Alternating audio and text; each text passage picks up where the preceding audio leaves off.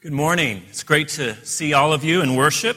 Welcome to In Town Presbyterian Church. And if you're new here, we're especially glad that you're here, and I'd love to meet you after the service if that's possible.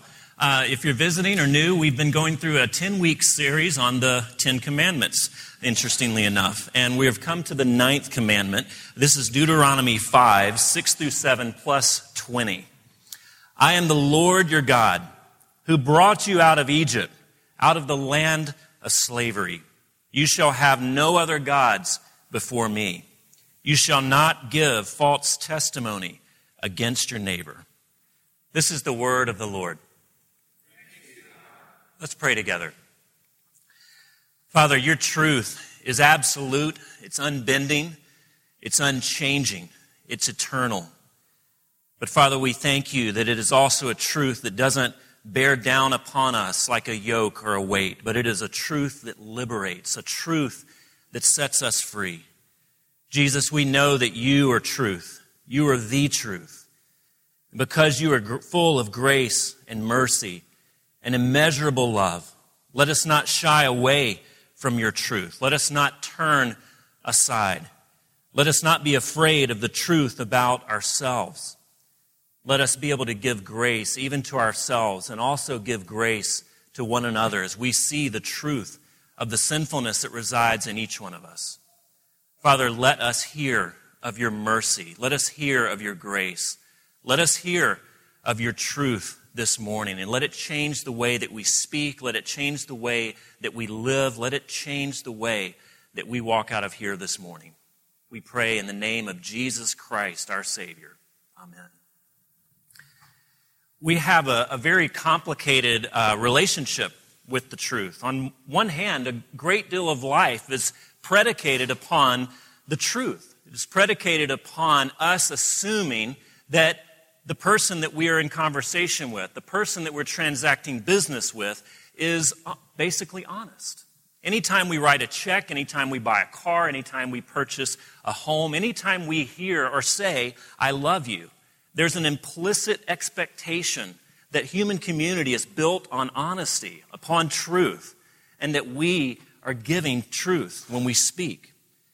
And even our legal system re- recognizes this, in that perjury and fraud and defamation of character are things that can be punishable by law, even by jail time. There's a recognition that each of us have in our daily lives that lying breaks the tissue that human community is built upon. But on the other hand, so much of our human interaction is based upon lying and deception. Bertrand Russell, the philosopher, said if we were all given by magic the power to read each other's thoughts, I suppose the first effect would be to dissolve all friendships. Liar, Liar is a 1997 movie starring Jim Carrey. It's one of my favorites of his movies. And it's based upon this question of what if for 24 hours you had to tell the whole truth and nothing but the truth. And his son Max is granted a wish that for 24 hours his father has to tell the truth at all times, no matter what the question is. It's impossible for him not to tell the truth. And so he's pulled over for speeding in his car, and the policeman says, Do you know why I pulled you over? Jim Carrey says, Well, it depends on how long you're following me. A girl in his office with a funny hairdo asks him if he likes her new dress, and he says, Anything that takes the focus off your head. His secretary asked him why he, she didn't get the raise that she was expecting, that he had told her previously that it was because he couldn't afford it. And really, he has to tell her, well, it was because I was cheap. He has to tell his boss what he really thinks of him. How often do we hide what we're really thinking? even from those that we're in friendships with, even from those we trust. How often do we tell people what we think they want to hear? Are these sort of polite lies the things that God is talking about in this commandment? What about exaggerations? What about withholding truth that may be helpful to someone else?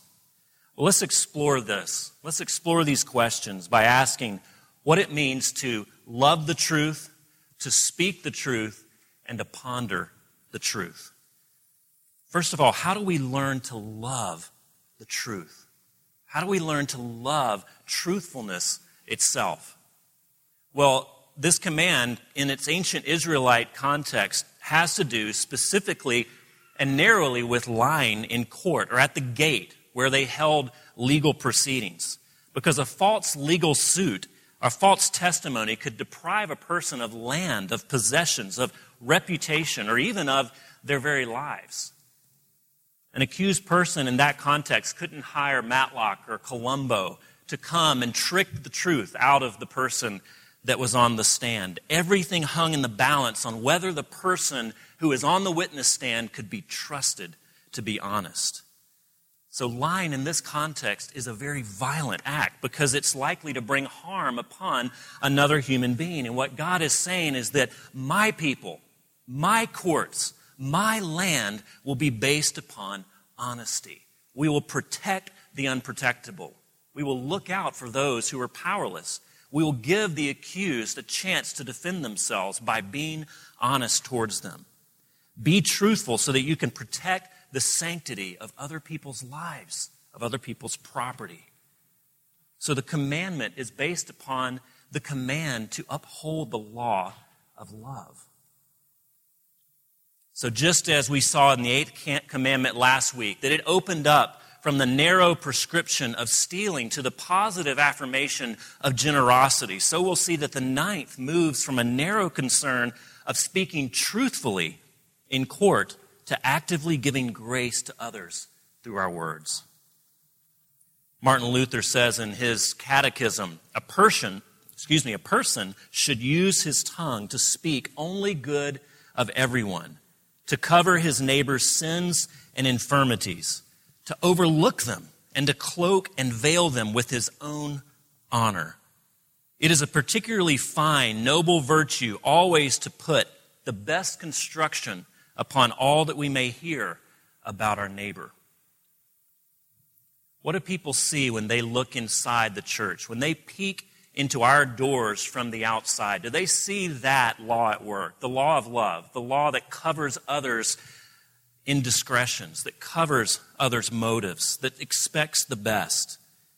Do they see an alternative community that's founded upon love or do they see one that sings praises to God, that worships Him with our tongue, and yet tolerates suspicion, tolerates prejudice, tolerates slander?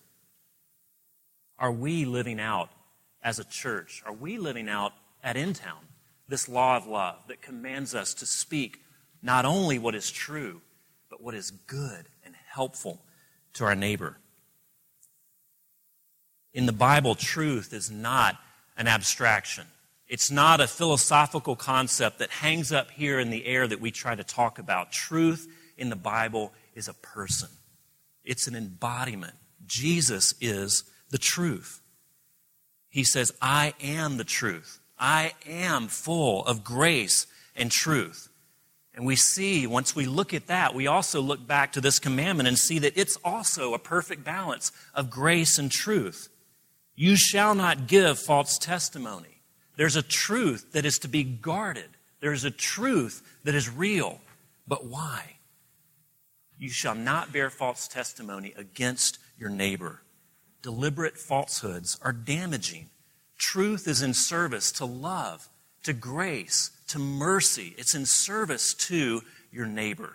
It is not just an abstract concept. Truth is a person, truth is in service to love. And you can begin to love the truth insofar as you see the truth in Jesus Christ. Insofar as you see the truth as a person who loves you immeasurably, then you can fall in love with the truth. It's not a moral ideal to ascend up to, but a person who has come down to your level. It is God who has become incarnate. That truth that resides eternally with God has descended and become incarnate in a person who loves you and will embrace you. When you see that, when that's your idea of truth, then you can love it. Then you can fall deeply, passionately in love with the truth. God says, I lay down my life for you. Be liberated by the truth. That is absolute, unbending, unchangeable truth that's eternal, but it's truth that gives life. It's truth that gives freedom. It's truth that can be loved. And it's truth that can be shared. We have to love the truth, first of all. Secondly, we're called upon by this commandment to speak the truth. The ninth commandment is not simply saying, reform your speech. God is offering up our words back to us as a, a test, as a, a test of whether our religion is true, whether we really get the gospel. If you want to test your spirituality, wherever you're coming from this morning, whatever your worldview is, your religious practice, if you want to test your spirituality, if you want to test your maturity, inspect your words. When I preached on that James 3 passage a year or so ago, I offered to you that speech is like both a thermometer and a thermostat. Those two things are different. One measures the temperature, and the other changes the temperature. One reveals a condition, and the other changes the condition. Speech reveals something incredibly important about a person, a relationship, about a conversation. It reveals its foundation. Speech also has the power to change persons and relationships and conversations. Let's look at those two things just briefly as we talk about how do we learn to speak the truth. First, we have to see that it's a thermometer of our very souls, that it's a thermometer of our spirituality, of our maturity, of how much we grasp the gospel. Whenever you find a command in Scripture, you should ask not simply what does it proscribe and prescribe, but also what does it tell me about my soul? The commands of Scripture act as a thermometer of a person's internal condition. And if you want to know what really has your heart, despite what you may say, despite what your profession may be, what really has your heart, inspect your words, inspect your pattern of speech. The ninth commandment is not simply saying, don't lie, though it certainly includes that, but it's asking, are you a person that's been liberated? Are you a person that's been set free? It reveals whether you think you are. How you speak tells you whether you really get God's liberation, whether you really get the freedom that Jesus brings. Are you a person who's been liberated? Are you a person who's been set free from having to control and manipulate situations with words? If you are desperate for someone's approval, you may exaggerate things about yourself. You may hide certain things about yourself that you think that if that other person knows or finds out about, that they'll reject you.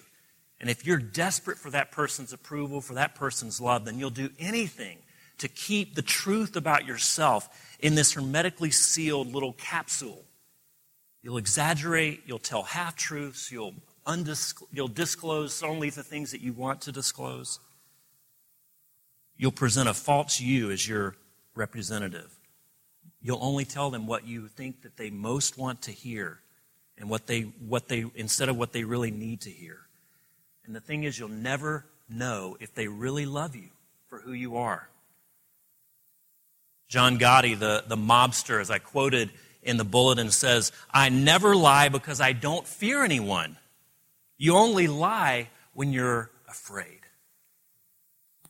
when you fear someone's disapproval more than you want to love and serve them, you'll use and manipulate them to get the love that you want. And words are a powerful thing to do that with. God says, speak the truth. And you can only do that if you embody the truth. If the truth of God's grace and mercy and His inexhaustible love is what's at the center of your person, then you can speak the truth how you speak, how truthful you are, how good you are to other people through your words is a reflection of what really rules your heart. It's a reflection of what your true Savior, your functional God is. It's a thermometer of what's going on in your soul, but it's also a thermostat. Did you hear the passage in the New Testament? The tongue is also a fire, a world of evil among the parts of the body. It corrupts the whole person and sets the whole course of their lives on fire. and it itself is set on fire by hell. It's a thermostat as well. It's a raging fire that can explode into your relationships, into your marriage, into your dorm room, into all of the contexts that you live. And the thing is, is that words not only destroy other people, we'll talk about that in a moment, but words can destroy you as well. Words not only destroy and diminish other people, but the speaker who uses untruthful words is damaging themselves. Lies create this internal contradiction that pushes out integrity, that pushes out and eliminates wholeness in your life. Lies poison your soul just like bad food poisons your body. Because you have to construct this continuing web of deception, and you never know if someone's going to open the door on you and find out who you really are. You have to keep your lives from being found out, and it's exhausting and it's all consuming and it leads you to worry and anxiety and fear and it will destroy you from the inside out. It's a thermostat. Lies change you from the inside out. They change the condition of your soul. And when you give vent to lies, it will eat you alive. Not only destroys you, but it destroys others. Your speech and your lying can change the temperature in your own heart but it can also change the temperature of your relationships. False testimony, as we said and as we saw in the ancient world, just as it can in the modern world, false testimony can lead someone to death. It can lead them to lose something dear to them. And lying gives you power over another person. Deliberate falsehood is, a, is an attempt to gain control over a situation or a person. The gospel Jesus' message is a call to give up all attempts at, con- at control, give up all attempts at gaining power over others, giving all, up all attempts to leverage the situation in your favor, and instead to serve others, just as Jesus has served you. David Gill, who has written a commentary on the Ten Commandments, he's an ethicist mostly in the business world, but he's written on the Ten Commandments, and I've used him a good bit in this series. And he says, and this is powerful the only justifiable reason for passing on information of a personal nature about others is that doing so promises to help those people. If sharing information about others leads to more prayer and more care, then it's probably legitimate.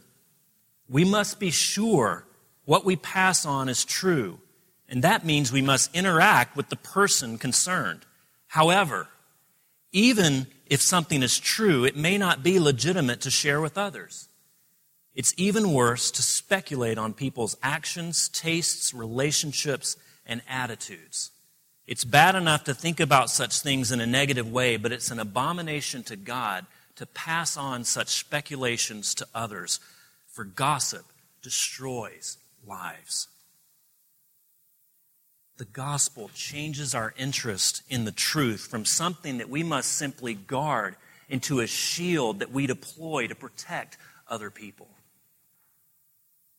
It's not enough to simply avoid bearing false witness. The Christian understanding of this commandment means that we will seek to liberate others through the truth, that we will seek to guard other people's honor, that we will seek to free them with our words, not enslave them with our, with our falsehoods. We need, first of all, to learn to love the truth, and then we need to see how to speak the truth, and then thirdly, ponder the truth. Remember the context of this command that Steve and I have been going back to each and every time because the commands don't hang in the middle of nowhere, they hang in a context. And the context is what? God is saying, Look back to what I have done. Look back to my rescue of you. Look back to my faithfulness, my liberating spirit. Now follow my commands. I have rescued you from Egypt. I am a loving and caring God who knows you and holds your best interests very close at heart. So why lie? If you understand my character, if you understand my love for you, why do you need to lie? Why spread falsehoods? Why try to control and manipulate situations and people by speech when you know I'm in control and I'm good? We lie because we feel estranged from God and we're not certain of his willingness to uphold him, uphold us. We're not certain that his PR for us will be enough. And we're afraid of each other. Lying in this sense, lying if we feel estranged from God, if we're uncertain about his goodness and his character, lying is just survival. Being truthful, and we should admit this, in that type of world, in that type of context, is downright dangerous because people can and will exploit the truth that they have about us. Telling the truth, embodying the truth, can seem absolutely suicidal at times. So, lying, posturing, exaggeration, deflection, on the other hand, can seem quite useful and even necessary. If you're, on, if you're on your own in this world, you mustn't let your guard down. The world is full of enemies and competitors, and you're silly and foolish to let them know the real you. If God doesn't exist, then it's probably more effective in life to lie, to deceive other people, to get ahead, to step on people. But what if? What if the power at the center of the universe, at the center of all things, is a benevolent and gracious King who knows your name and loves you deeply? What if that is what's ruling your heart?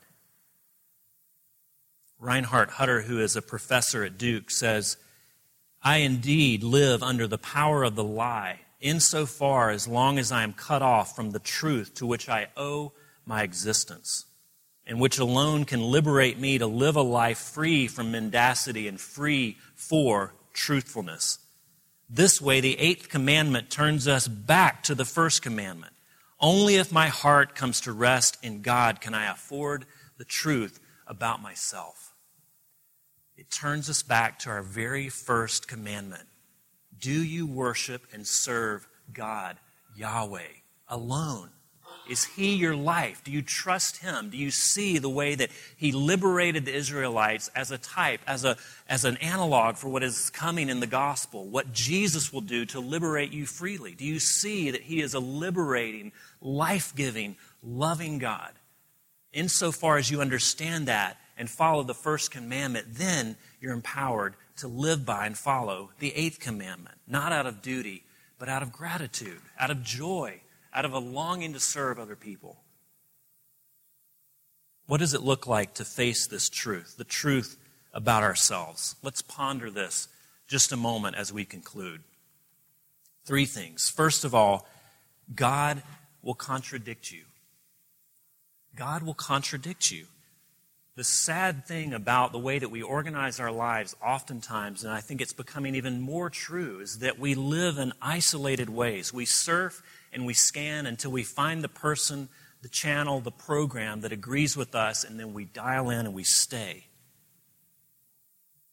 We choose the truth like we're picking a team to play on.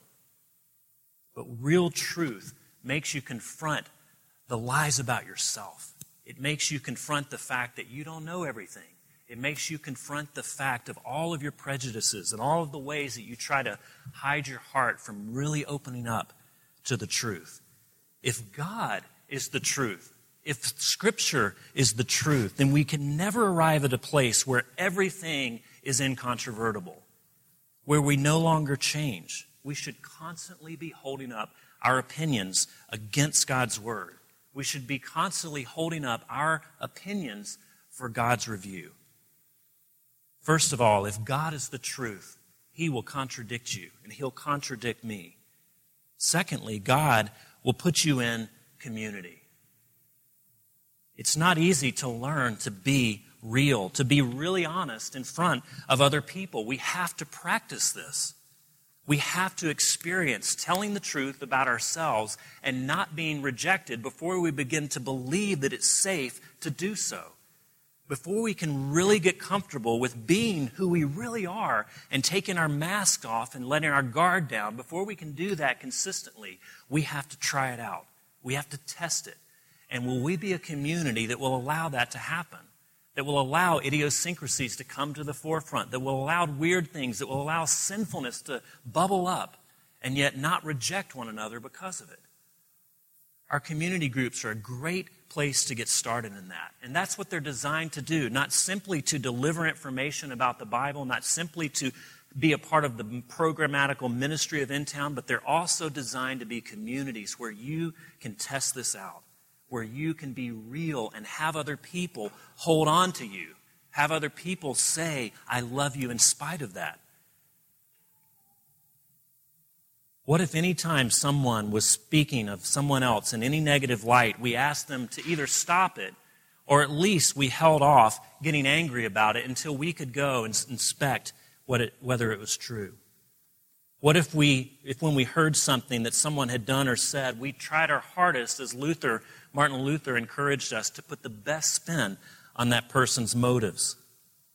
What if instead of just getting mad, we took the time to investigate someone's comments and say things like, I heard that you said this, and I'm tempted to think this, but would you explain yourself? Would you tell me what was going on? What if we took the time to ferret out all of those comments and negative things that we hear in our daily, daily lives.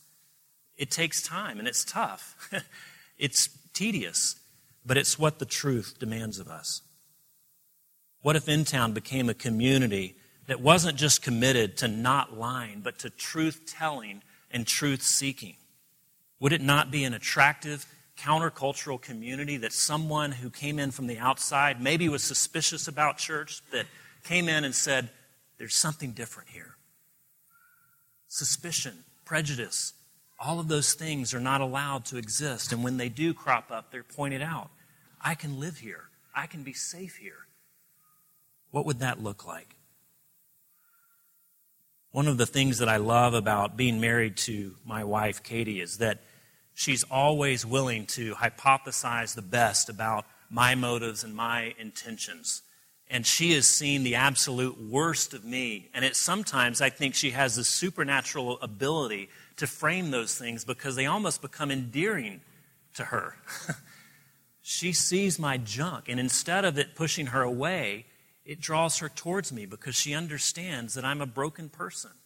She knows the truth about me before it gives before it's evidenced in daily life. before I make a big mistake, she kind of expects, well, you're going to blow it because you're a sinner. And so then, why the surprise? Why the need to get angry immediately? Because she knows the truth about me. And she's able to hypothesize the best about my actions and, and even the actions of others. And I hear her almost daily say, so and so said this, but maybe what was going on was. And she can always come up with a hypothesis that puts the other person's motives in the best light. God will put you in a community. A marriage can be a community where you can learn to be loved, to give love, to be truthful, to not lie, to be honest about who you are. And then in not being rejected, you can learn to live that way more fully. God will contradict you, God will put you in community, and God will change you. If you if anyone ever had more false testimony against him it's Jesus. Not only at his trial, but his whole life. People assumed they understood him. People spoke for him that weren't authorized to do so. People rejected him based upon hearsay and misinformation. And even after his death, Jesus continues to be molded into di- different things based upon the, the agenda of certain groups and certain people. He is very misunderstood. He's lied about. Many half truths and untruths are told about Jesus. And the Christian believes that in his or her bones that Jesus is the perfect embodiment of truth. That he goes around covering and defending his neighbor's sins and infirm- infirmities. That he cloaks our untruth and dishonesty. He is the one who is falsely accused before we ever are. And he says, Give those things to me. Let me carry those for you. Each time you or I bend the truth, shade the truth, break the truth, Jesus is not the accuser, but the scapegoat. He's the one who takes the blame. He's the one that says, I know everything about you. I know the truth. I see right into the center of your soul, and I don't reject you. In fact, I give my life for you. My lies, your lies, lead Jesus to the cross, but his cross will make an honest person out of you and me. This is truth that you can love. This is truth that is not used as a weapon against others, but as a shield to protect them, just as Jesus is the truth that will protect you. Please let him. Let him be your truth. Let him be the grace that protects you and leads you out of here this morning. Let's pray.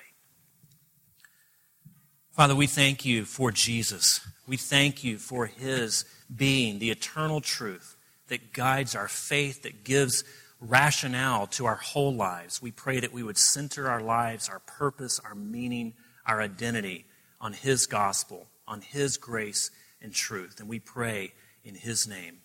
Amen. Now we're going to confess.